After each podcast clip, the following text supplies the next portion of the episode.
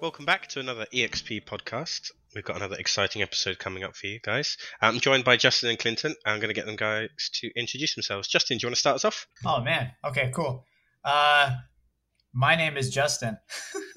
um, Very good. I know, right? Thank you. No, I'm based in Chicago. Uh, I've been doing games for about 20 years now. I started in PlayStation 1. That's how old I am. And things have changed a lot. Now we're doing PlayStation 5 stuff, so it's interesting.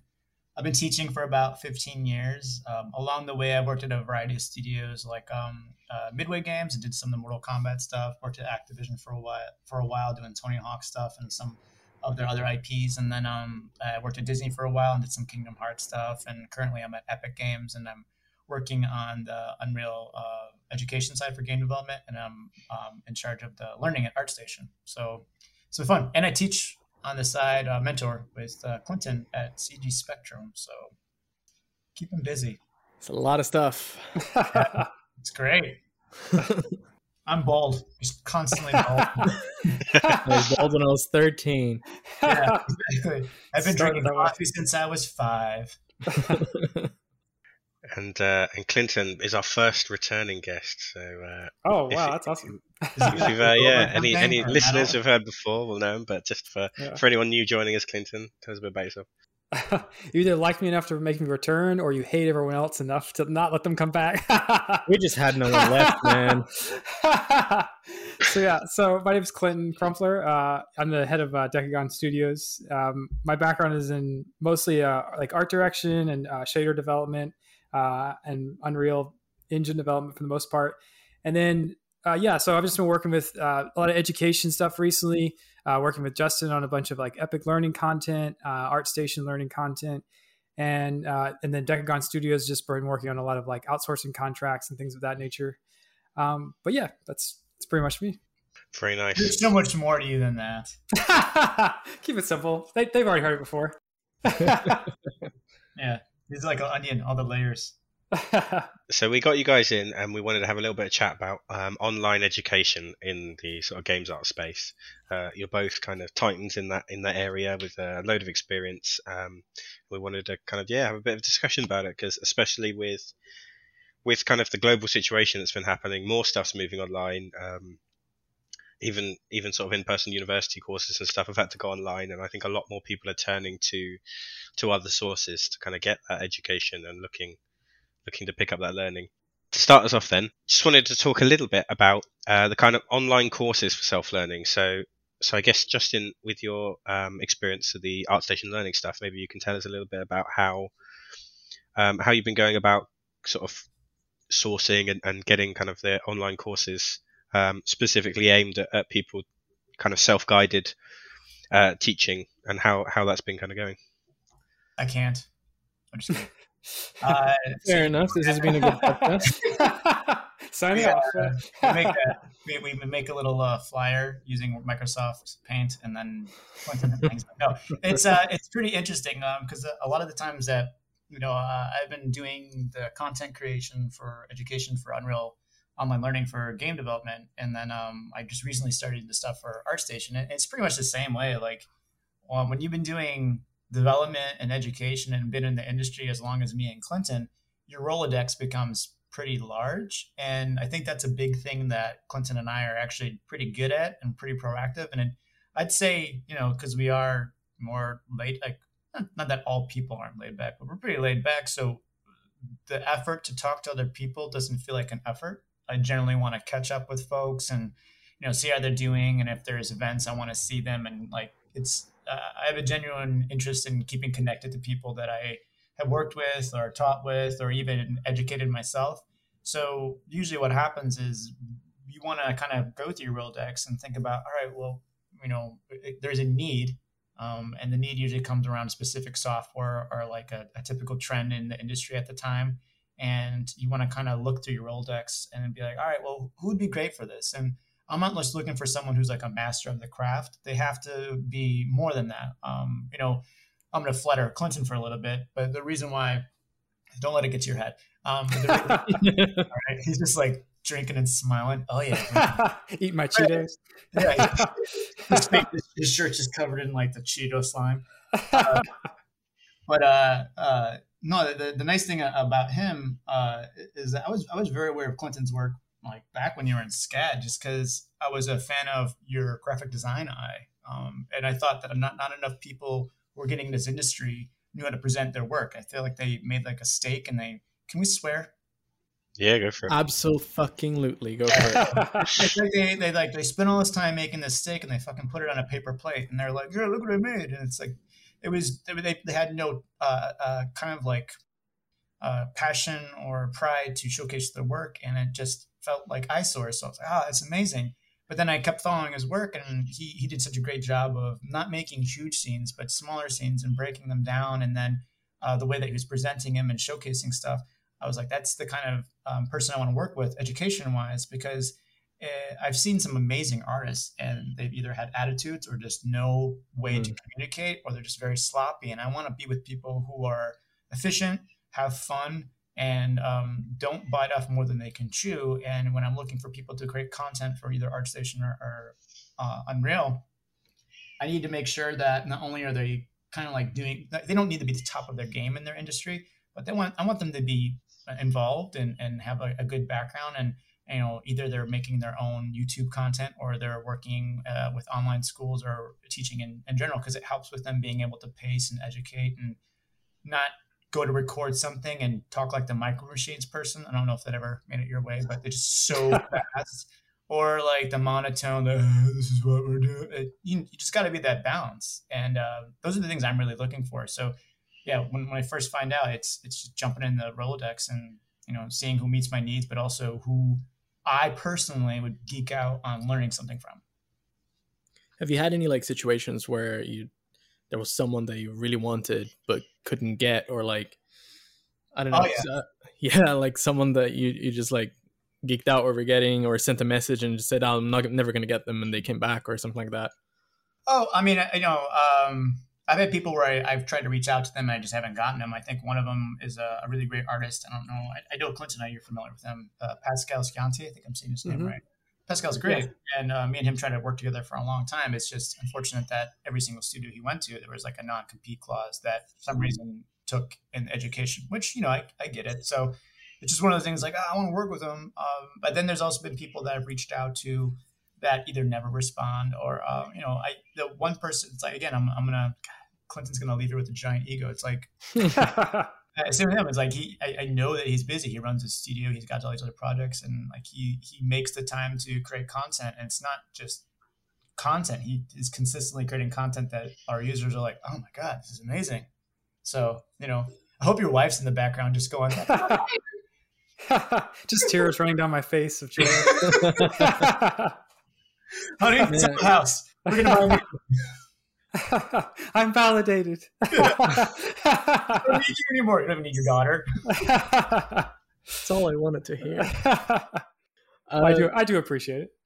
Uh, but you, you touched on a very good point there. Um, something that I I see people run into a lot people that really want to educate, people that really want to help out, uh, or, and can't because their studios have some incredibly strong uh, non-compete clauses. Um, I think that really gets in the way. Like that really gets in the way because like some people just genuinely want to help and that that that can happen because the studios just won't allow them to talk about anything or to anyone or about anything at all right so it's a real shame. It's interesting though right? Because like when you when you think about it it's like uh, i think in general for the most part like when you find studios are so tight-lip about that stuff the process in which they don't want to share becomes so like culturally lost when the, when that artist moves on that then they're like why can't we find anyone that knows how to use our engine or how to yeah. use our tools? It's like well because there's no documentation and no artist knows how to use it. So and you didn't let anyone talk about it. So it's kind of at a it's it's it's hard to i feel like it comes around to bite them in the end for sure.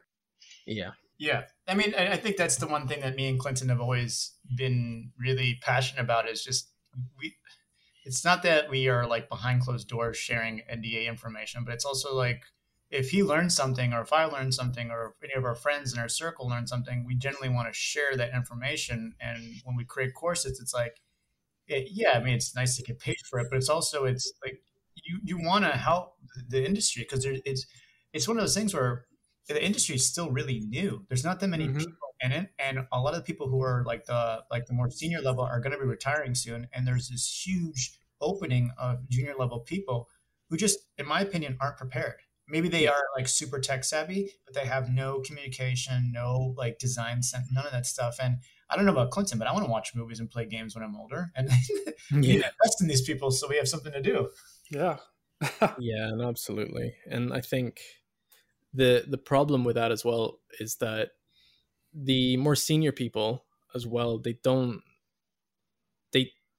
they don't want to move to other studios a for for a lot of reasons and one of them usually is because the information is so scarce on the kind of like work that they do with the, the engines and things that and tools that they use um, that it can be a bit scary.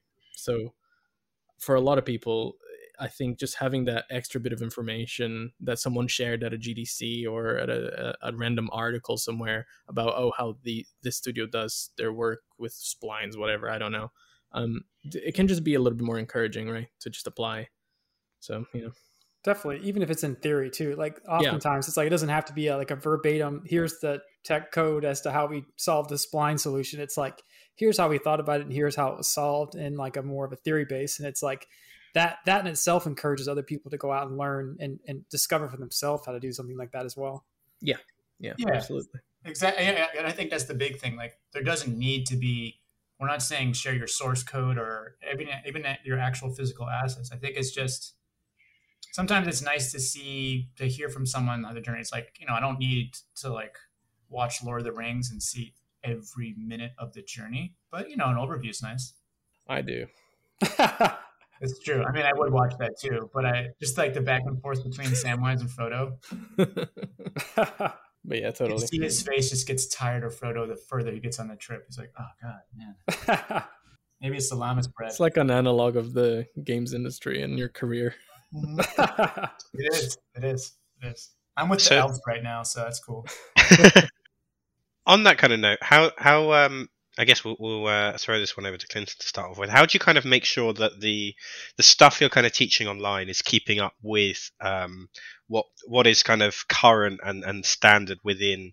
I mean, industry standard. Obviously, everyone does everything a bit differently, but you know, at least sort of yeah, what what's kind of current technology yeah, techniques, these kind of things. oh man, uh, secrets revealed. no, so I think it's just really about like it's something that takes a while to to do further in your career, but it's really just trusting the artists around you that you know. Uh, as you get older, and as I think you get anyone gets in their career, you'll come to a point where you realize the younger people that are like right behind you in age or have like developed their skills with a newer skill set and they've used different tools and they've gone about their process a different way and they've learned different things and and oftentimes they'll uh, I guess surpass you in the skill set and how fast they are or what they're doing.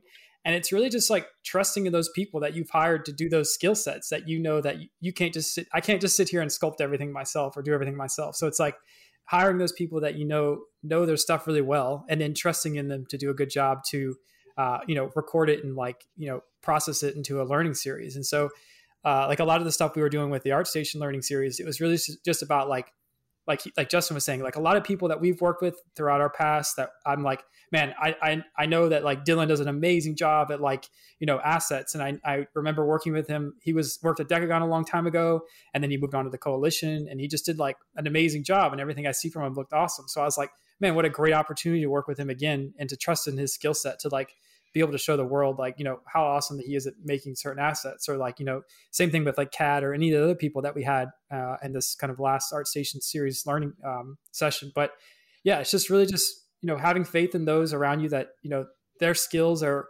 really what you know makes them a talented artist. And like being able to showcase that is uh, something that you can't just like go ping them on LinkedIn and be like, "Yo, show me how to do this." And so, like having those those talented artists, having those talented artists being able to like take that time to show is like amazing. You know, it's I think to me like I've watched through all the learning series so far that we've done, and every time I'm like, "Damn, I didn't know any of this shit." so like, so it's like just great to see like how different people go about different processes and like, just just staying current yourself. Even if it's something simple right? Like uh oh just definitely. a different way to model something that you've just not done before it's just good to like know just watch and learn these new things definitely. and share the information Yeah, I mean, I think, I think that's something that's really cool to see too. Like Clinton does, a, and I'm glad Clinton does this stuff because it's. I think when you get to a certain point when you have all this experience, there's this, and I know that I've, I've expressed this to him several times. It's like there's this desire to want to create content because you mm-hmm. want to know how to do it, and you want to see, you know, it's like you want to be validated that you're still essential and you can do this stuff. Plus, it's fun.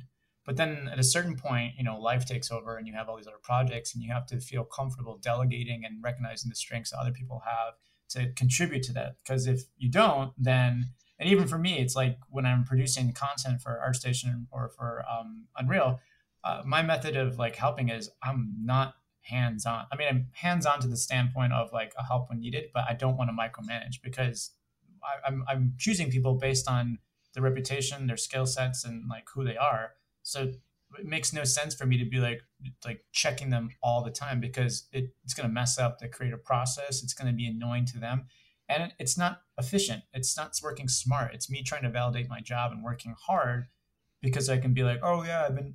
But at a certain point, you have to let them do more content, and then that's where you can kind of allocate time to be researching what other trends are in place or different methods or educating yourself so you are more efficient at um, you know helping the content get pushed away, which is, you know, I, I've never really, you know, the last three years I've been producing, but before that I was always creating content. So I think that has really helped on top of being a, a teacher as well. And I think that's what really helps with Clinton because he's done both. And uh, essentially like he's doing the same stuff that I'm doing in a lot of ways is, is like, you know, we understand what has to be done. So it makes it easier to communicate with the teams to make that stuff happen. Absolutely. It doesn't sound that unlike um, a lead artist, really right? Yeah, yeah, yeah. I mean, that's very similar. Exactly, and, and I, me and him have both been leads at various studios, and then like I, I think you know people have this idea of what a lead artist or art director or directors are. And it's like it doesn't mean you're necessarily like the top dog art wise. It's you know I became a lead artist because I was at Activision and no one would no one was like speaking up, and I was like, all right, I'll just do it. Mm. And it hmm. becomes this person who uh, can communicate with other teams and check in with people and just make sure everyone's happy. So I feel like me having that time um, teaching before I got into my lead position allowed me to really be a good lead because you're, I mean, you're kind of like a cheerleader in a way where you're like, hey, you're doing great, or you need help, come here, help us. And, and like, you want to lead by example as well. But I feel like a good lead is just there to kind of clear the path, just like a good producer and a good director. Yeah. Yeah. Yeah. I, me and my friend Chan talk about this a lot. Um, it's like, it's like you get into a point in your career where it's no longer it's no longer as important to propel yourself forward as it is you realize the overall success you and your studio and you or your team will get will be by you propelling your team forward and their skill sets and their understanding. And so the more you acknowledge that as you kind of come into that leadership role the more successful the project is. Because if you only focus on yourself you'll find that the project will fail because people didn't have the support they needed along the way yeah. Exactly. And if you empower someone to they're if you make someone feel like they're proud of what they're doing, they're gonna want to share that content to their network, to their friends. Mm-hmm. They're gonna have ideas oh, like, oh, like, and you know, Clinton's been essential for like, hey, I'm like, hey, I need, need more people to do these things. Oh, hey, uh, work with this person because he had a good time working with me, and vice versa. So it makes it so it's easy to find more people to create content with, and they're going to share it, and it gets a better reputation. And it, it just helps everyone. It's always who you know, isn't it? Yeah, with everything. Um, it's always it's just makes such a difference if you can leave a good impression on someone. Have a, a much easier time with finding new jobs, um, getting connections. You know, think it just opens a lot of doors, doesn't it, for everything if you um, if you leave a good impression with people. Throwing over to uh, back to Justin mm-hmm. with. Um, I want to talk a little bit about ArtStation Learning specifically because I think it's really it's really kind of blown up um, since uh, since it kind of went all free, um, opened up to a much wider wider number of people than just sort of the ArtStation um, paid users. It's really taken off. I think this it, it's filled an area that typically has been very dominated by YouTube tutorials, mm-hmm. uh, and there are some great people making content on YouTube, and there are some people making content on YouTube, and it's it's I like so people it can be a bit difficult, especially for someone who's maybe coming in fresh, um, just wants to know what they're doing. If they're going through YouTube, it's it's easy to pick up some interesting techniques and ideas that perhaps are uh, you know, either about 20 years out of date or just kind of really off base. Um, how do you kind of go about with ArtStation Learning, making sure that you're kind of curating the content that you have to be to cover enough bases, but also to be um, yeah relevant and diverse and kind of fulfill that that need for people who are you know they they might not even know what they're doing right they're coming onto ArtStation Learning uh, they they know they want to do stuff for games um, and and yeah what, what's the sort of process of making sure you've got content for those people I mean, I, I think you know. Again, uh, I'm fairly new to them, but I can kind of speak to what I'm going to be doing, what I want to do, and what I've sure. been doing at, at um, Unreal stuff. And I think the goal again is just to high level, you know, internally as a team, look at the high level things we want to cover. You know, whether it's uh, software related or it's a a, a role within a studio and which industry we're really focusing on, um, and then you know within that, kind of make plans on who do you want to actually deal with. Like you know, with the Decagon content. Um, uh, they did a great job producing their content, and you know, we'll, you know, we want do we want to make more with them? Of course, we want to make more with them. And then, do we want to do software stuff? So we can't. The way that I like to think about things and how I've been positioning things with at least the Unreal education this is kind of like what I want to do with the ArtStation stuff. Is just really focus on learning paths and um, project uh, based content and experimenting. So you know something that literally takes you along the path to become an environment artist or someone that takes you in the path of like hey here's how we created this specific scene and then there's going to be a lot of overlapping on specific stuff you know a level designer or a concept artist and all that stuff that takes um, that's part of the pipeline to finish that aspect. And then maybe here's some content we give away that we're giving you some bullet points of suggestions on how to, to build using this free asset pack. But the idea is we can't make everyone happy. All we can really do and the, and to be blunt i'm only creating content that i would really want to geek out and learn as well. And it's not just what i want. And like i'm not trying to be selfish that way but uh, I, I, think there's um, a little bit of an advantage that comes from teaching for 15 years at a variety of schools and working 20 years at a variety of studios. Um, and I, i've been working with the rookies for the last 10 years too is i've been able to meet with hundreds and thousands of students and work with hundreds of thousands of people at different studios and you get a strong understanding. And the one thing that i will say like i mentioned earlier is like i started in playstation 1 the main pipeline hasn't changed. There's some additions to it. You know if you think of it like a highway going from a to b yeah we have no more, we have some more on ramps and off ramps we have some extra lanes but you know shit's still the same. So we're trying to really hammer in those core things that won't change and then have, have like these like the like sprinkle in these other like one-off things that oh here, here's a really cool tool. Maybe that tool's only going to be valid for like a year or so but then we have to update it.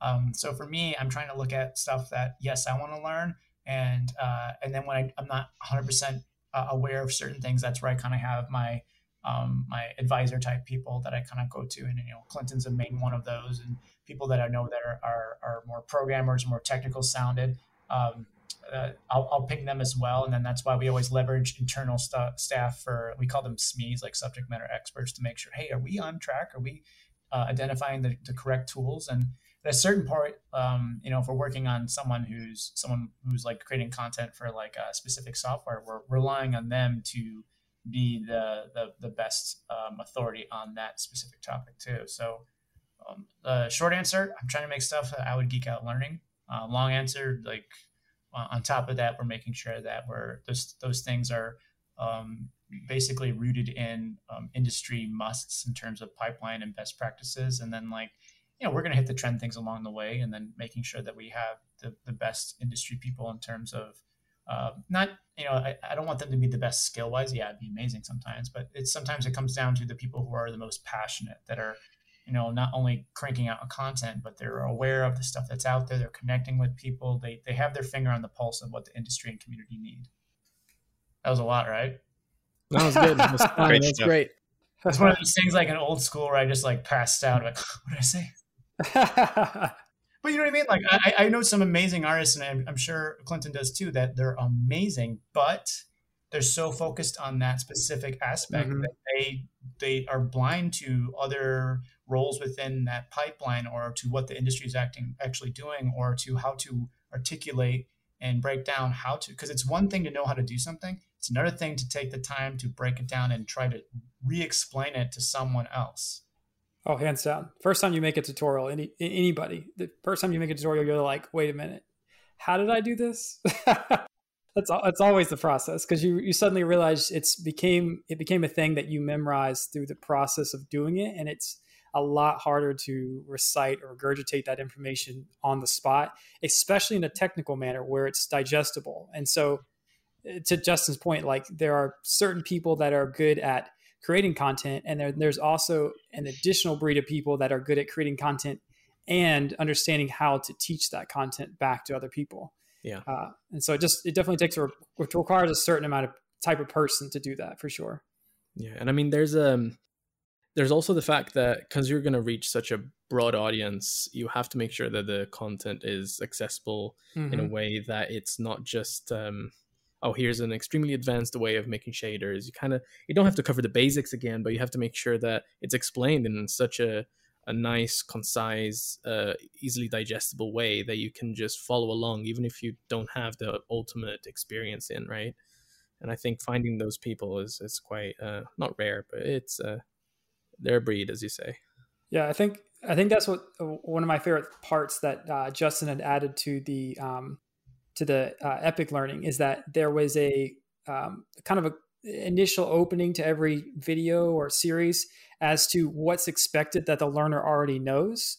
So you kind of already go into it with the understanding of like, if I don't know this, maybe I should back up a step and take one of these other courses or view one of these other lessons first before I jump into this, just because it, it it prefaces that. So you you know how sometimes you'll watch a tutorial and it's like, especially when you're a learner, like you're just starting out and you're like, whoa, this is way too over my head. Like I, I have no idea what they're doing. Like they're like doing crazy stuff in like Rizom or like ZBrush, and I'm like, I have no idea what this. I don't even know what a basic UV is yet. And mm-hmm. so it's helpful. It's helpful to those I think that are are just start out or just trying to figure out what part of the process they're at, and so that they can better understand is this particular lesson uh, ready for them or not at that point.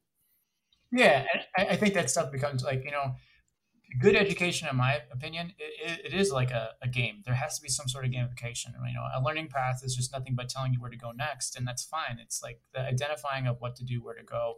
Um, I obviously, it'd be kind of fun if there's like levels and levels up, but like people, you know, I like to learn things because I'm just generally like I, I think you, in order to survive in the creative industry, especially the education industry, you have to just like enjoy learning and wanting to do this stuff just for no reason. But there's some people that are motivated by like, hey, I'm, I'm level two, I'm level three, uh, or, yeah. I'm this far down this stuff. And you know, I had a conversation with someone earlier uh, who's a, a, user of all the online online learning um, stuff, and uh, it was it really impressive. I, I reached out to him um, because he he last year in 2021 he completed a hundred courses for uh, for Unreal Online Learning has a hundred badges. And I'm like, geez, that's a lot. Oh, that's cool. Uh, and, and it's cool because like there's a point of pride of him doing that, and it's also like oh, it's really awesome that he did do that.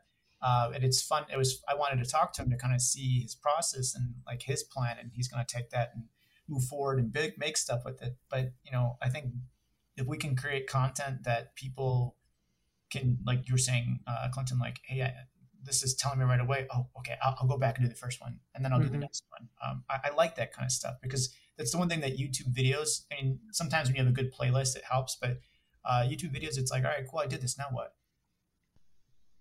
It's why platforms like Duolingo are so successful, right? Like they're they give you that process and that it's a little bit gamified, but you know it it makes it fun, I guess, mm-hmm. to learn the content. Um, so yeah, yeah people are very goal orientated. I think just as oh, kind of human nature, right? So if you're if there's definitely like some sort of objective you're shooting for, it's it's easier to kind of follow the process. Whereas yeah, one if you go like if you go on YouTube and you and you just you know you randomly go about and you do a a tutorial on how to make some funky stylized wind lines, if that's in isolation, it's kind of a bit pointless. But if you've if you've got a project already and you need to add to it, um, then it's much more useful. I think yeah, courses if you can have a, a course that actually you know start off with the outcome and, and what what someone's going to hopefully achieve, um, that that definitely helps kind of set a right. Well, I know by the end of this I'll have made this prop, or I'll have an understanding of how to do this or this. Um, def- definitely helps people stick with it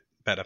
Oh yeah, and that's why I think like it's nice to have the learning paths that identify like the role, but also it's nice to have the projects where it's like, hey, we know at the very end of this, you're going to make this. And I think, you know, uh, Clinton did this really cool series that just came out, um, eight part series on ArtStation, where it's like, hey, you're going to make this by the end of it. And it breaks it all down. So you kind of know the path along the way of like what you're going to end up making. It's it's cool to see. Yeah, yeah, for sure. Um, so one thing I wanted to touch on a little bit. So Clinton, I don't, I don't know when Clinton. Obviously, you've got experience with stuff like CGMA, which is like a sort of more hybrid kind of teaching approach, where you have, mm-hmm. you do have the pre-recorded stuff, but you've also got sort of the in-person sessions as well. Yep. Um, how have you kind of seen you know how, how, how do your students kind of get on with, with that style? Um, especially for for kind of people who have been self-learning. So not someone who's done a sort of traditional maybe university education and then come to you but someone who's either starting fresh or you know have done a little bit of self self-learning before. How do they get on with with that kind of hybrid approach?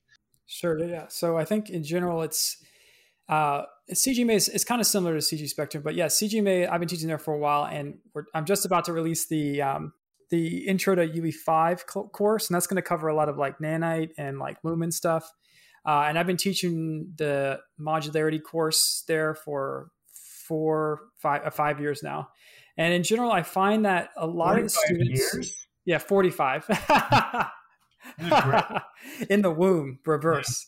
Yeah. Uh, uh, so uh, yeah, so yeah, four or five. I can't. Even, I don't remember. But anyway, uh, so that I find that with most people that take that course, they there's a lot of self learners, and you find that most people that are taking that course are there for one of two reasons. They have already tried uh, taking a lot, like re, like taking a lot of content on YouTube or elsewhere that's free or uh, downloadable. That's more of like a, I watch the video, I make the thing, and then I here it is or uh, they're in the industry and they find that they maybe they're in, in the industry like um, i have a lot of people that are from like uh, military sims and ops. And so a lot of times those kind of studios won't really push for like top tier quality. They're more pushing for like simulation quality where it's like this looks good for a client that's viewing how this plane is going to fly but it's not like AAA quality and it looks super cool, you know, that kind of thing. And so they're trying to like get to that next level of quality for themselves in their own portfolio to continue their career. Um, so I find that you kind of get those two kind of people, and those people are, I would say, the most successful people that come through CGMA are are typically self motivated to the point where they really, at the end of the day, they don't really need me. But what it provides them is that it provides them an understanding of here is if in an industry standard practice, here is the correct process in which most studios are taking or most companies are taking when they go about creating content. So they can kind of check themselves against the structure in which I've kind of laid out for them. And then at the same time, I'm also providing them kind of step by step guidance as to uh, like visual quality in which they're achieving. So not only do they kind of understand really the technical guidelines in which they should be providing each step along the way, but also like is this to a visual quality in which we would deem like AAA quality or whatnot? And so I find having those kind of two reassurances uh, for those 10 week and six weeks class, you know, uh, respectively, really helps people to kind of take that next step. So even people that have already gone to school or whatnot, or like, you know, done those online things, it's like they will truly then understand like what the process is when you actually get into the studio compared to being like, well, I made this and I baked this and I did this, but like, how does that actually, how does that actually change or what does that actually mean when I actually get into a studio as to like what that process will be? Um, and that's sort of like what we've also been hitting on when it came to the ArtStation learning stuff. Is just con- trying to continue to reinforce the idea of like really truly understanding like how that process is in a studio setting comparatively to just being like I'm in a bubble and I learn how to make a normal map. Like, what does that mean now? Like, where do I go next? Uh, and it's like you said about like the the one video. It's like in a in a in, a, in itself is kind of pointless unless you understand the condition in which it's applied to all things uh, surrounding it or relative to it. Yeah. I mean, yeah, yeah, yeah. Do Yeah. and that's, and I think that's also what like we do as mentors as well. It's like a lot of times we'll deal with people who necessarily probably don't even need us. Like they could figure out their stuff. And I think that's always the argument of like, what's keeping me from just doing something uh, on like just using ArtStation Learning or using like YouTube Learning or any of that stuff. And you know, there's nothing like someone can do that, and and it depends on you as a person. Like someone could literally run through that stuff and do amazing and not need to go to school. Some people need to do a combination of both, and some people just need to be in school and have someone tell them what to do. Uh, it really depends on the per- person. I, I don't think there's just one or the other. I think it's always a combination. Yeah, I mean, so so often people go like, "Oh yeah, you're wasting your time at uni. You should have done this." And I mean, we've covered this in past podcasts, but like, for me, and me specifically, uni was great because it provided me with a, with specific kind of environment that I was looking for. Maybe didn't provide me with the absolute most curated content for getting into the industry, but it just helped me grow as a person in that way, which is what I was looking for, and it worked for me. But it won't work for everybody, right? So it, it it's completely on a case by case basis. Yeah, no, and, and I, yeah, that's what the you know, I, I think you know, I, I, I went to a school that, and I'll say it, it was a terrible school. It was so bad that the fact that like that it since then has been completely closed and they demolished the building. That's how bad. That was my high school. My that happened to my yeah. high school. Well. It's like it wasn't bad enough that they closed it. They actually demolished the building. I was like, oh, just to make sure removal yeah. evidence. Yeah, and, and they scrubbed this all over it, and it's like, no, nothing can grow here again. they, scrub, they scrubbed Justin's name off the front. They're like, never again. Yeah, exactly but it was it was it was a bad school and i knew that and my financially i was restricted to what i could do and i made the most of it and i think you know you, you put anyone in a situation uh, you put them in the best school you give them all these resources it really comes down to you know are they really passionate or tenacious enough or organized and can they actually communicate their needs and i feel like you know today and i'm not saying this is all students but like could, how, how do I do this? It's like if you can't take your question and put it into Google and get an answer, then you're, you know, why, why ask me? It's basically you're telling me that your time is worth more than mine. Mm-hmm. Yeah. And That's it's different point. if it's a friend because it's kind of like, oh yeah, I went up, but it's like if it's a stranger reaching out to or a student, totally. like, come on, man, like just put it in a little effort. I, my favorite is at this point in my career where I get asked. You guys know this. I've done a lot of these like like podcasts and like talks before, and like a lot of like educational content. And I'll get like, how do I get a job in the industry? And I'm like, just look at my ArtStation. There's like literally 50 articles. Come on. Like you didn't even try. well, even beyond that, it's like, it's like there's, I remember when I was in college, it's like I had to go to career services and like, what was it? I think we had to like, it was like baking my content to a VHS tape and blindly sending oh, it out. it's like, I don't even think I had email back then. It's like, what the hell? And now you go to a website, and not only does it show you what that studio works on, their quality that gives you blogs, it shows you the career department, it shows you what they're working on. A lot of them have dev diaries. It's like, are you doing any research? Can you just take yeah. all those bullet points and put how to in front of it, or even look at your work and make sure that you can showcase it? But they're like, I can't get a job. And I'm like, no, you can. You're just, you're lazy. Well, no, you can't. yeah, yeah. exactly. exactly. But and, and it's and, and the funny thing is there's so many jobs out there in the industry right now. And there's a huge influx of people wanting it. And then let's just say that person actually gets the interview.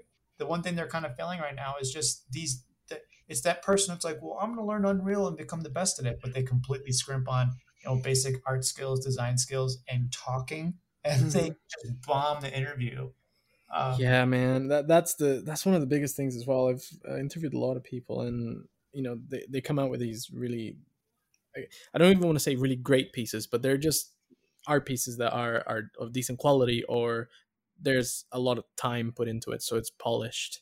Um, but you, you talk to them and they're they're either just sort of like you said, completely like useless at talking, or it's clear that they're not passionate at all and they're just doing that because they did it and it's just like whatever. And it it, it, it shows that they lack the sort of fundamental skills of how to be an artist. And I mean, there's the there's a whole thing about the production artist versus the artist artist, right? The production artist yeah. will just do whatever it's given to them, and the artist is usually the person that's gonna push the I don't know the composition of this city or whatever. But like, it, there's space for both, but I find that you kind of need those fundamental skills at least to a certain level, even as a production artist. And I think a lot of people lack that because they don't really know why they want to even work in the industry. They're just like, I just want to. Uh, that's actually a good point, and I think that's okay. So I, I, have thoughts on this. I think in the last year, not year, last like 18, 15 years, with the because when, when I was in college, there was no such thing as game development. When I was going to college, I was just learning like I think it was like media arts and animation. Game dev schools came out in like the last 10, 15 years, and you see these people who know they need to go to school and maybe their parents are going to pay for it and they're like they don't want to go to traditional school they're like well i like playing games i like watching movies i'm like those are very passive skill sets like i like to cook but i'm not going to go to culinary school and open a restaurant and um, you get these people that come in and they think that their ideas are creativity like i have got all these ideas i'm like everyone in a mm-hmm. studio even like the hr people have amazing ideas but they're not saying that because you know we're we're hired for skills and then eventually you can inject your your creativity into your job once you earn the trust and like you show that you can do what you're going to do. But um it's this this attitude of like the was it the typical students that I've dealt with before especially at one of the schools I was at they just draw manga and like and anime all the time. Yeah. and I'm like do you is that what you want to work in? Oh yeah. I'm like have you researched those studios? Do you know where they're located? Do you know what you have to do well no i'm like well i probably ex- like you know pull from a deeper bucket of creativity so you can like you know research good movies cinema go outside go for a walk paint stuff. Like take photo like don't just be the person that draws like pokemon on your your notebook over and over again. And i've seen those students and the and then the minute that you tell them that they actually have to learn that this is this is not some it's a it's a skill set you will get tired because you're problem solving and you're thinking so much and if you're not taking care of yourself like physically and mentally like you'll burn out. And when you see students coming through that that like well i love video games and this isn't what i thought it was going to be and they meet any form of resistance in terms of this wasn't easy to learn well no shit.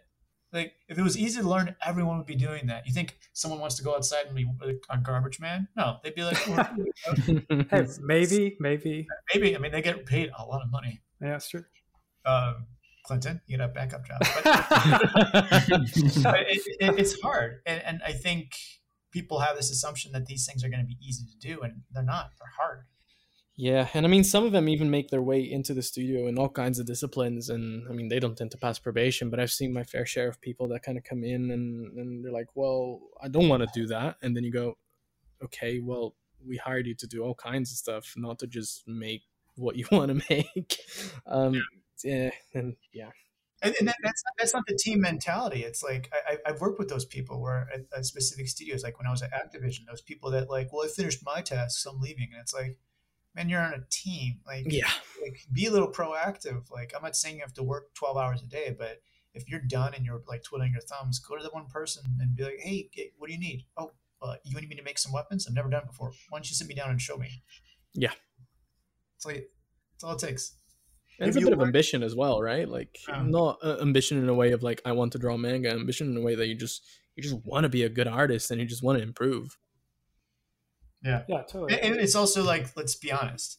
If I'm working for Clinton, and Clinton works, and, and the project gets reviewed well, and people buy it, and people want to put more money into it, that means that the company is going to be doing well. That means I keep my job. That means you know what I mean? Like, yeah. it, it uh, I, I worked at studios where people like phoned in things and they're like, I'm like, how are you not surprised when the game tanks and there's layoffs? Absolutely. Yeah, working with someone who's actually passionate and really cares makes such a difference.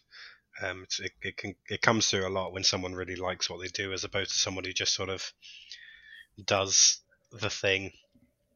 Yeah. yeah. I was gonna say I feel like that's easier to do later in your career, like to work on something you enjoy, because I think Justin was mentioning students just kind of you know struggling for work or whatever, but they're probably just taking any job to begin with.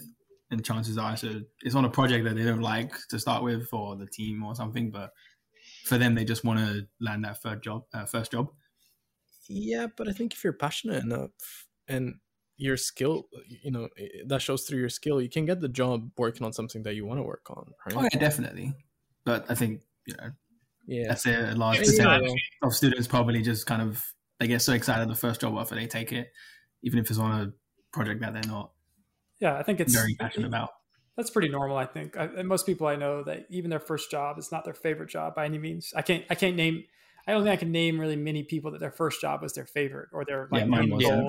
You know? It was fun. My first job was fun, but I also like had and it was like I worked for High Voltage, and it was like a third party independent developer. We worked on like Family Guy and Jackass the game and Leisure Like it was a bunch of games that I was like, all right, it's a low budget, quick push them out. You'll learn a lot because you're thrown in the deep end. It's kind of like mm-hmm. driving a shitty car.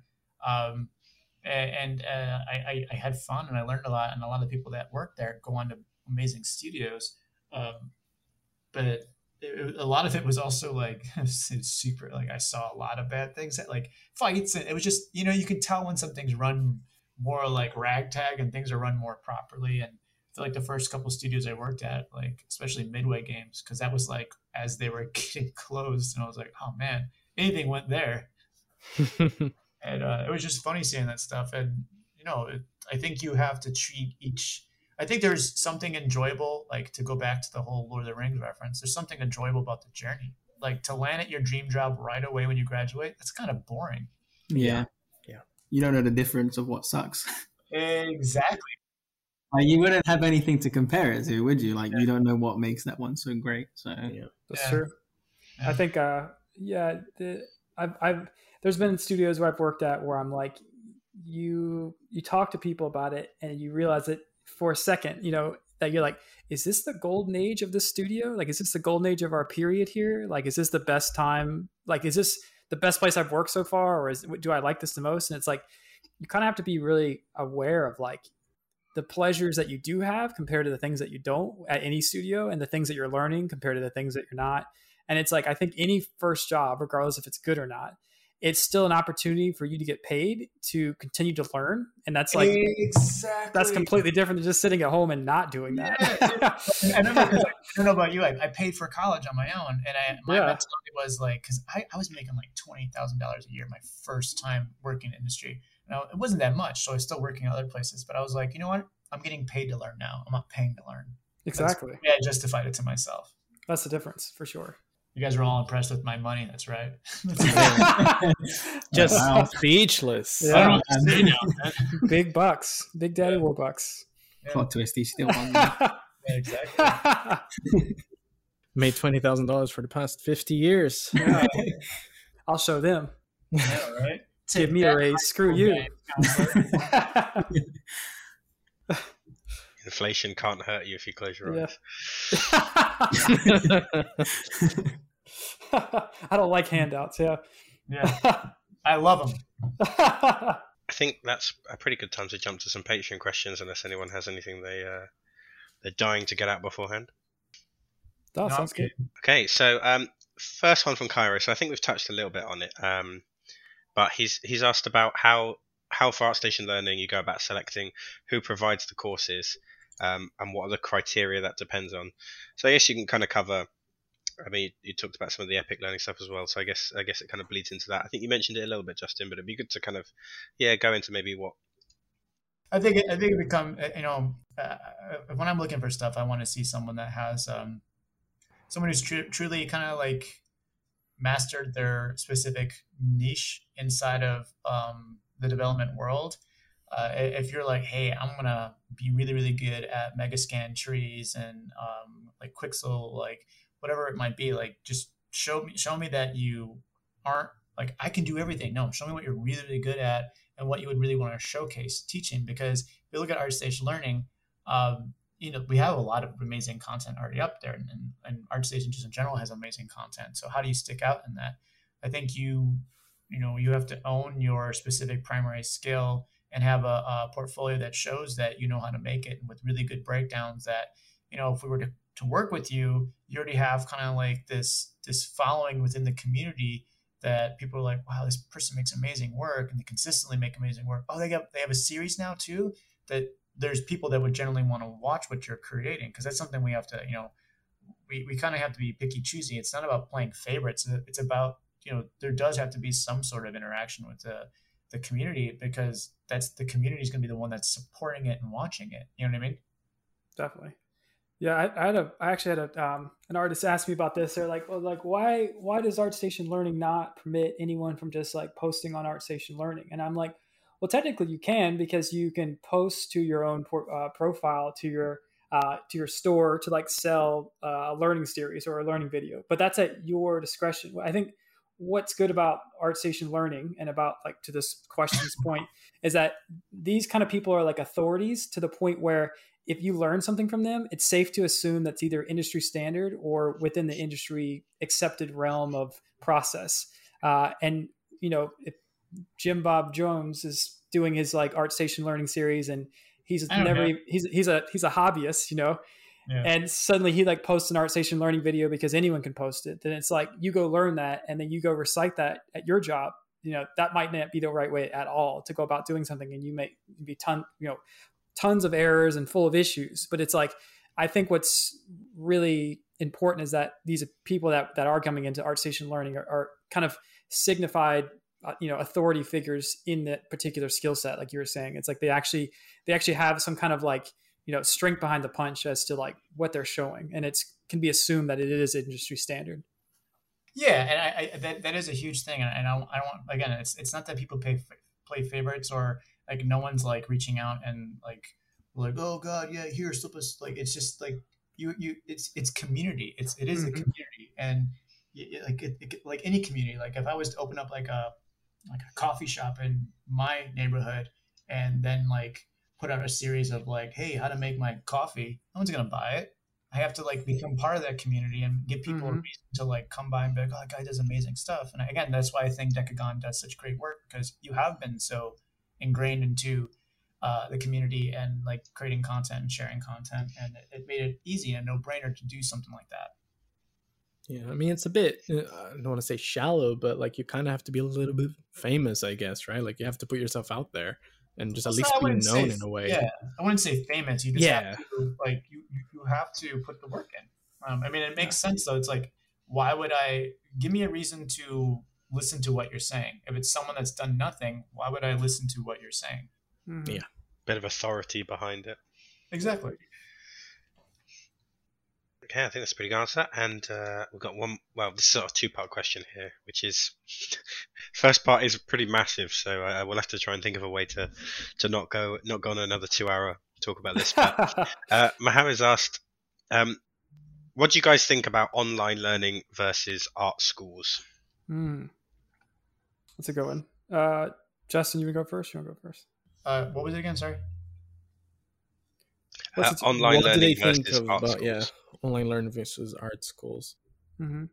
Um, I like online learning. I, I, think there's a combination of both. I mean, I think if they're asking what the difference is, like what my opinion is of, of doing strictly online learning or going to art school in person, I think you can do both. Um, right now, especially during these times, it's whatever you feel comfortable with. I think certain classes like life drawing or something that's more tactical and hands-on, yeah, you should go to an in-person class. But there's some things where you just want to be more project related or you're trying to like ramp up and i think working remotely with that stuff is great. I mean again i'll, I'll reference one of the schools that me and clinton both help with which is uh, cg spectrum and it's like i like that one because they give you content that's pre-recorded and you help them but then they they can choose to watch it as many times as they want when they want and then they meet with a mentor uh, and, and, we discuss what they're working on. It could be like troubleshooting areas or like tips and tricks. And um, I enjoy that because I think a lot of people, um, you know, I've taught in person, and it's hard to connect to people in person because you know at a specific time period, maybe they aren't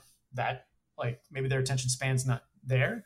Maybe they're not good at asking questions in front of other people. Um, whereas being online, they like it feels like they have more comfort. They aren't as um, uh, kind of like anxious asking questions, and you can kind of control how you learn and when you learn. Yeah, I think it also depends on like what type of learner you are too. Like I and also also your overall goal. Like I uh, I went to school traditionally and I learned a lot of things online, but like at the time I was going to school, there wasn't a lot of resources for like Unreal. So I think I think it proved to be useful then more than I think maybe potentially now to me in particular. But it really just depends on your learning style. And then when I was going to school, I, I also didn't really know what I wanted to do. So like I did graphic design first, then I got a degree in that, and then I was like, I, that's not what I want to do. And then I went back to school and, and got into 3D and whatnot. So it's like I think what I liked about school for myself in a traditional sense was that it allowed me to explore a lot of mediums because I knew I liked art. I just wasn't sure which type of art that I was into. So if you're kind of like really openly curious about like all media, then that's I think is a good way to go about exploring it in a uh, traditional sense. But if you're like, no, I'm, I'm into games and I'm, I'm really passionate about like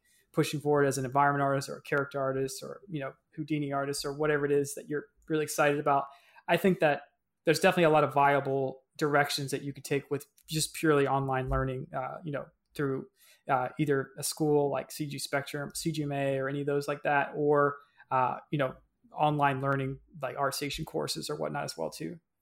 Yeah, I mean, I think of uh, uh of like in-person schools like a, a buffet. You try it all mm-hmm. and kind of figure out what you like, and then maybe when you figure out what you like, some people actually might go back to a school like CG Spectrum or Think Tank or Gnomon after they've gone through a traditional program. They're like, hey, you know, I learned a lot. I got my design skills. I got a lot of my communication. I got a lot of my stuff. And that's a school. And then maybe you want to hit up like one of those other schools. It's like, to me, it's more of a trade school where you're focusing completely on that specific um, skill set and that craft.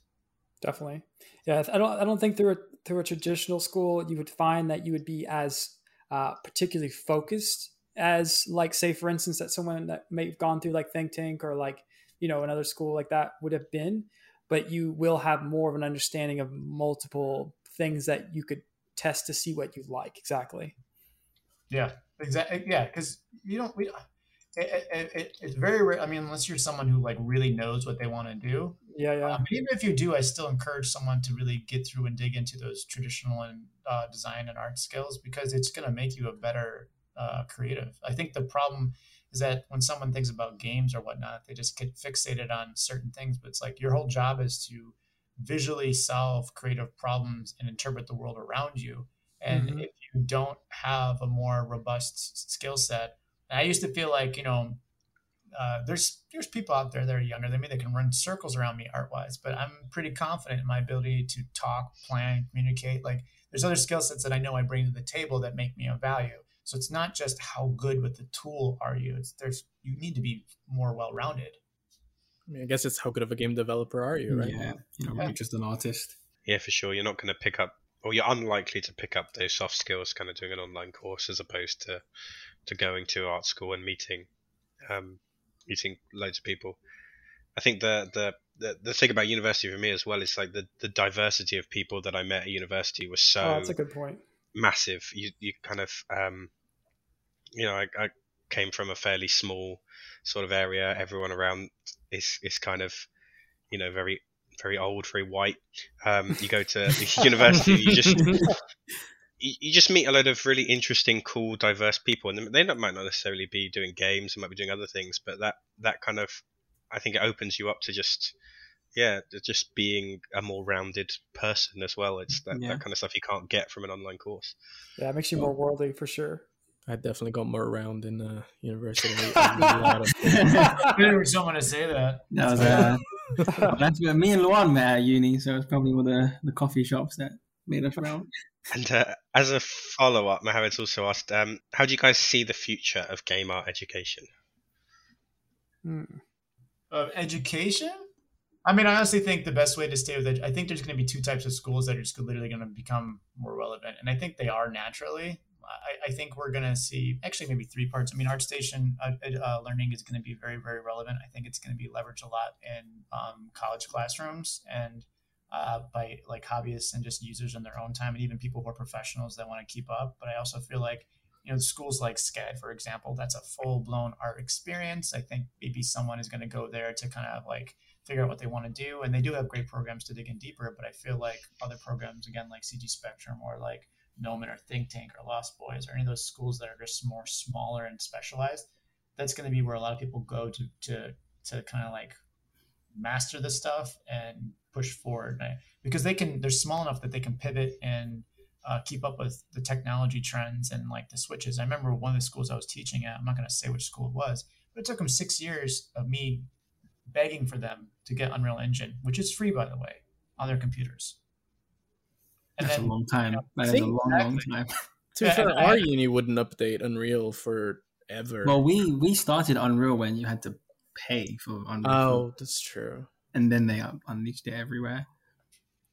Well, it's it's also one of those things that like Unreal, if you're looking at some of these bigger schools, the game development or virtual production or visual effects is just a fraction of their departments. And maybe they're like, oh, hey, our fashion department or hey, our creative is like more profitable. So we're not going to even pay mm-hmm. attention. So it's like, that makes sense. Actually. I mean. And then they have such a bloated admin that like it has to go through all these approval processes. Whereas a smaller school, it's like, it's a, it's a smaller admin. They can pivot, they understand, they can change. Like, you, kind of a follow up on the question, but like, do you do you guys think in the future online schools could have like degrees like CGMA, for example, Oh. or think tank? Oh, definitely. I mean, a lot of them already already have certification, but I also don't think. I think we're also coming into a world where a degree, the word degree, is not as honestly just not as important as it used to be. Yeah, of course. Let, let me rephrase that, I guess, because I imagine there's a lot of there's like probably a lot of students out there that default to uni because Mhm. it's kind of the norm. Like they want that piece of paper for visa and stuff, and they kind of don't think mentorships provide that or CGMA and, and other places. Um, you know, because I don't know which ones do, or if they do. Yeah, Um, uh, I mean, I know I know CGMA does, I know uh, CG Spectrum does, and I know uh, like yeah, a lot of like these online schools definitely provide some form of certification or whatnot. But really, when it breaks down to it, I, I don't. I, I mean, Justin, you can say what you what how you've experienced this, but I've never like looked at someone's like portfolio and been like. Yeah, it's a really good portfolio, but uh, what's your Yeah. certification in uh, uh, in Maya? it's Yeah, like I'm, yeah. I'm, I've never asked that. It's just the visas, I think. At the end of the day, like I, I never look at people's education whenever I interview people. Like, don't Yeah. really care where they where they study. Amen. Amazing portfolio, but uh, where'd Yeah. you go? Yeah. I have I have an Unreal University certificate which I got in 2012, and that has never been useful. Yeah. I'm just saying. but I will say this one this one thing about that is that if you do plan on going to a different country to work, that degree oh yeah, does become in- Yeah, definitely. It's just that I I know there's probably students like thinking the complete opposite, where they're like, "Oh my god, the degree is the most important thing, not the portfolio, or like Mhm. where they've studied."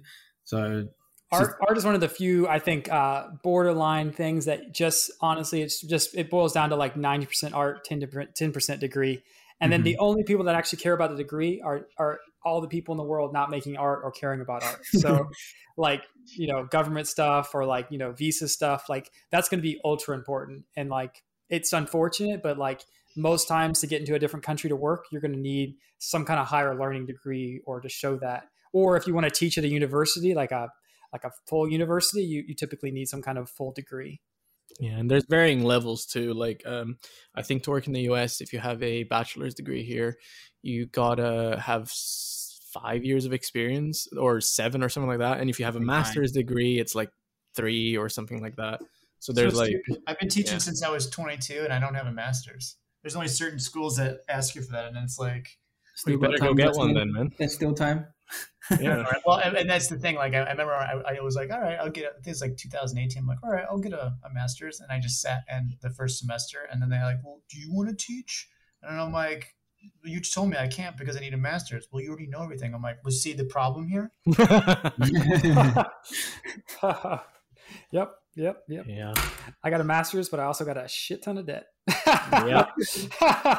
so it's a trade-off you know Yeah, whatever exactly. That's why you always like you have to like bring it up in all the meetings. Hey, uh, this is uh, MFA uh, Clinton Crumpler. It's just it's like a doctor, right? You can be an asshole about it after you get it, but but Yeah. but no one no one really cares. It's Doctor Crumpler. God. Yeah. One day we'll get there with games industry. yeah, get a doctorate. Oh yeah. Oh my god! Could you just see someone walking through the halls of like one of those studios? Uh, um, okay, uh, it's Doctor. I have a, a PhD. You're on a plane. Yeah, you're on a plane. Is there a doctor in the house? Uh, yes, uh, I'm a doctor of games. I could render his heart out. and We can do a fun game on CPR. No one.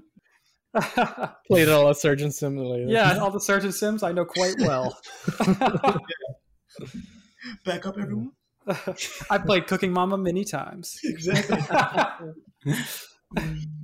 All right. On that note,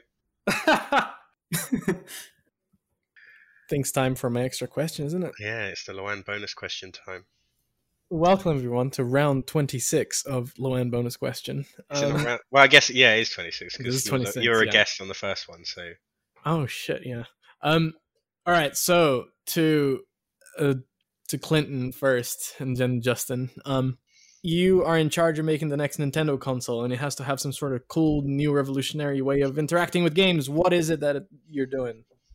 oh man. Yeah, I got you there. This is gonna I? be drink related. Yeah. It's got like a CamelBak that's attached to the console. Yeah. yeah, I feel like I feel like there needs to be like I, okay i keep seeing this weird like this thing it keeps popping up on my like facebook feed about like this korean computer screen or television where you can like taste it or like lick it and so i feel like i feel like i feel like we need to get to that point where it's like a full interactive experience where it's like the whole South Park bike thing, where it's like That's not that I'm not that comfortable, not that oh, comfortable, but I, I want to experience all all senses when I'm like experiencing the VR stuff now. Exactly. The taste. Smells. It's gonna be taste, the smells. Yeah. yeah. all that stuff. I want to know. I want to feel all those things. I think. I think it'll be cool. Like when you finally get to that point where in like a VR and you go into like a subway and you can like smell it. You know, like you, know, oh, you can yeah. like, taste like it, that, and you're like. That deli meat, you're like, yeah, it's like, mm, and then you leave and you still smell like it yeah, that, that's just, why we play games, right? right and then instead of relighting it, people start rechanging the smells for yes, it. totally. You'll have like smell artists right there. Smell artist. Call of Duty is going to be a rough game, isn't it? Oh. I mean, I, I, think we just came up with something. Smell artist. It's amazing. Doctor yeah. smell artist. Doctor. Justin, your turn. I mean, I don't know if I can top that, but I would. I'd have to agree. Like, if, if we're think if we're thinking pie in the sky out there, I mean definitely something that you can like uh, smell or, or, or add to the senses with. But if we're thinking realistically, if I was Nintendo, hmm, if I was Nintendo, I would just make sure that I'm creating something that has enough hard drive space. I'm not. I feel like they're I feel like what they're gonna do is they're gonna just have two types of games: the bright, colorful ones that are like you know like easy to play, but they're gonna like, all right, we're gonna make Zelda like twenty times bigger, so you can just literally live in the woods. And uh, it's uh, like, but uh, I would want I would want them to just fully integrate inside of it without even doing some weird download. Like you should be like, you know what, just put all the Nintendo 64, all the Super Nintendo, all the Nintendo games just yeah. Just yeah. Don't, don't, make me download it. I think everyone wants that. Yeah, it's just, it's just part of it from now on. Because like you know you can fit it on like a fraction of it, so just do it. Include GameCube stuff in there too. Jeez, come on. Literally the whole Nintendo yeah. library. Yeah, you can They're do the too protective over their IPs. Yeah. And I feel like they need to make their like the one I have a Switch I like it, but I just uh, I wish they didn't try to like be so clever with their controllers. Just keep it simple. Yep. Yeah, I agree. I agree. Just add more screens, right? They added two. Yeah, like twelve more. Step the third screen. Yeah. Make it 360. Oh, yeah. The, the, yeah, instead of a again, DS. I'm old. I, I, I grew up with the original toy, a Nintendo, so I'm like, I just want to keep it nice and simple. Simple is best, in my opinion. Mm-hmm. Every single time they do like a, a version of Nintendo, it's like, oh man, there's like all these different. No, I'm good. Just keep. I want to plug it in, just be able to play it, and not have like all these weird configurations for the controllers and.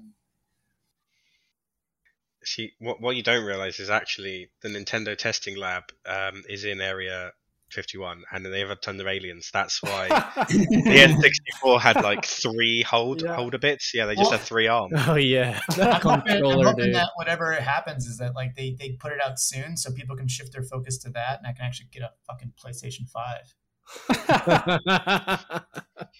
Struggles really. They don't exist. They don't. They don't really. And then you always find out. Like I had, a, I have a friend that like casually messaged me like like two weeks ago. He's like, "Oh man, I got a PlayStation Five. One of my friends got it. He just brought it over because he didn't want to play it." And I'm like, "You've never played games. Just give it to me." I don't know, man. I'm gonna try it out. I'm like, "God damn it." I've, been, I've, been, trying to get one for like two years. Like people who don't even like care about it. Like they should add that on the checkout page. Like, yeah. are you a game dev? Yes. Yeah. Provide proof. Yeah. get bumped up. Put your certificates. You know. Exactly. Yeah, degree. Get your degree out. Yeah, that's a really, yeah, use perfect use for it, right? Yeah. Your doctorate, yeah, there you go. Yeah, you That's doctor. Give me a PlayStation Two. Same for GPUs. Why not do everything? Oh man, it's terrible.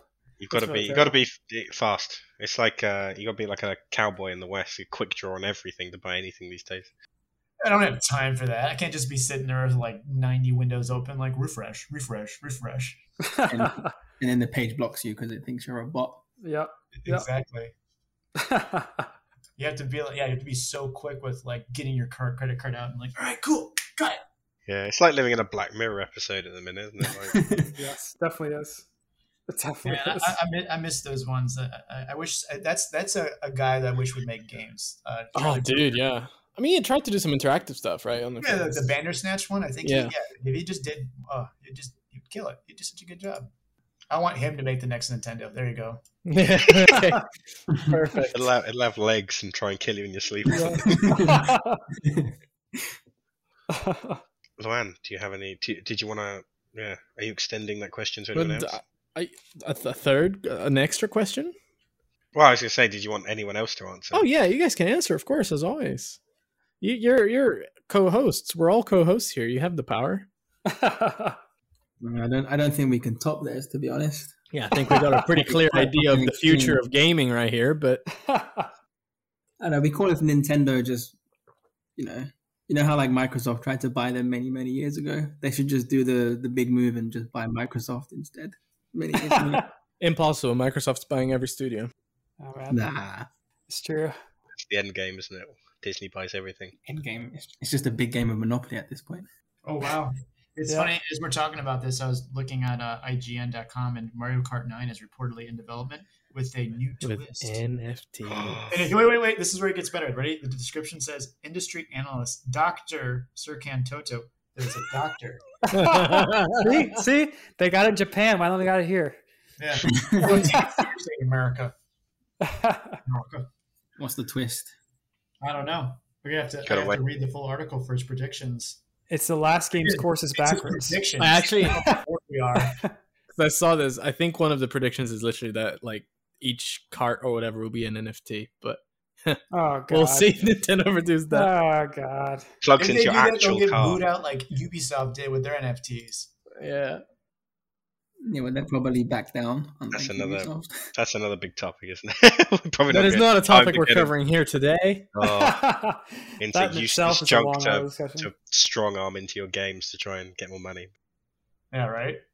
I uh, I had a coworker that we used to joke about how they're like the worst possible controller interfaces for games and how bad you could make them. So I'd want to see a console that does that, where you combine just everything you could. Like you, you just got light guns, DDR mats. You gotta make the controller really, really strong so it's used to people taking it and throwing it against the wall. Yeah. Didn't it, just- didn't, wasn't that the Steam controller? yeah. Is anyone gonna get the Steam Deck? It comes out soon, doesn't it? Or Actually, I've got one pre-ordered. I don't know if uh, it'll ever come out though, so we'll see. yeah, It's they like- announced it like it was like almost like- ready, and then it just forever. yeah. Typical Valve, dude. That's what happens when you don't make anyone work on anything. It just it's the guys who are in charge of releasing it. We're like, hmm, now we don't do it anymore. Well, on that note, Yeah, think- gentlemen, Yeah, that just about concludes our time. So um, yeah, thank you very much, Justin and Clinton, for for being a guest. It was an absolute pleasure. yeah, same. Yeah. And uh, thank you to Kem and Luan for being here um, to to help yeah help support Indeed. this podcasting adventure. Um, thank you everyone at home for listening in. Hope you enjoyed this one. Uh, if you want to get a little bit more EXP fix, uh, head over to the website and read some articles, or come join the discussions on the Discord. And until next time, everyone, uh, take care and happy 2022. Ugh. Cheer up, Luan. oh, 2022, dude. Isn't it like 2016? 20, 2019. 2020, part two. Yeah, Nice. I don't like it. on on Luan's sad bye, bye everyone. Bye. it's the DLC for 2020.